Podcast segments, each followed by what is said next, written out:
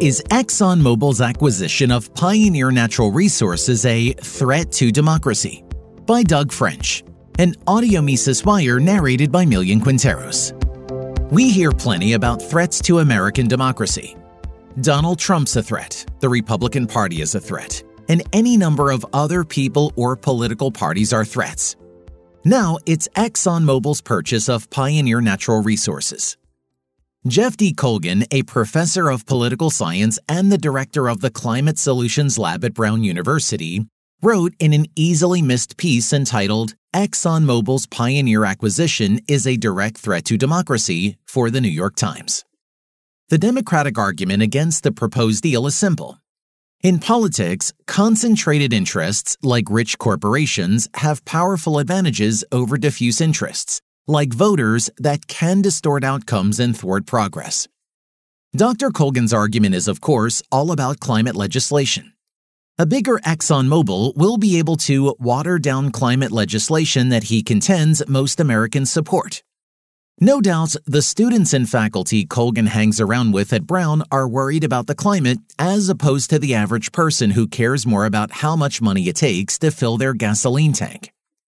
The poli sci professor uses dated material from as far back as 1977 to 2016 to make his case that ExxonMobil has been sowing public misinformation and funding conservative groups disguised as grassroots organizations to sway voters away from voting against their pocketbooks.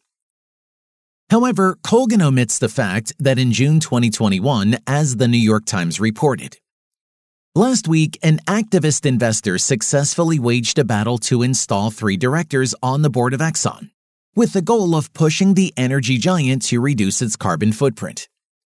The investor, a hedge fund called Engine Number One, was virtually unknown before the fight. The tiny firm wouldn't have had a chance were it not for an unusual twist the support of some of Exxon's biggest institutional investors. BlackRock, Vanguard, and State Street voted against Exxon's leadership and gave Engine Number One powerful support. These huge investment companies rarely side with activists on such issues. The stunning result turned the sleepy world of boardroom elections into front page news, as climate activists declared a major triumph, and a blindsided Exxon was left to ponder its defeat. BlackRock's Larry Fink was behind this environmental activism and now, just two years later, there's been a change of heart. Fink has experienced serious blowback from many of his conservative paymasters, reports Doomberg. The energy crisis in Europe, still in its infancy when Exxon suffered its setback at the board, matured into a global economic emergency of historic proportions. And undoubtedly emboldened by his assessment of the West's many strategic energy weaknesses, Putin made his move on Ukraine. These events reminded leaders of all stripes that energy is the ultimate master resource. While leaving out the Ukraine and Israeli wars, Colgan contends ExxonMobil, with its record $56 billion in profit, should invest more seriously in renewable energy, carbon capture and storage, or other technologies that are compatible with long term environmental sustainability.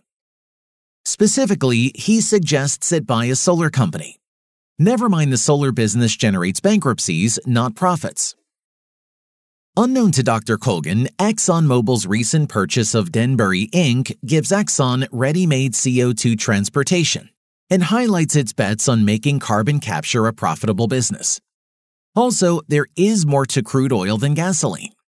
Bloomberg reported the company has long pursued a strategy of upgrading refineries to expand production and make higher value products from crude oil such as lubricants and plastic feedstock.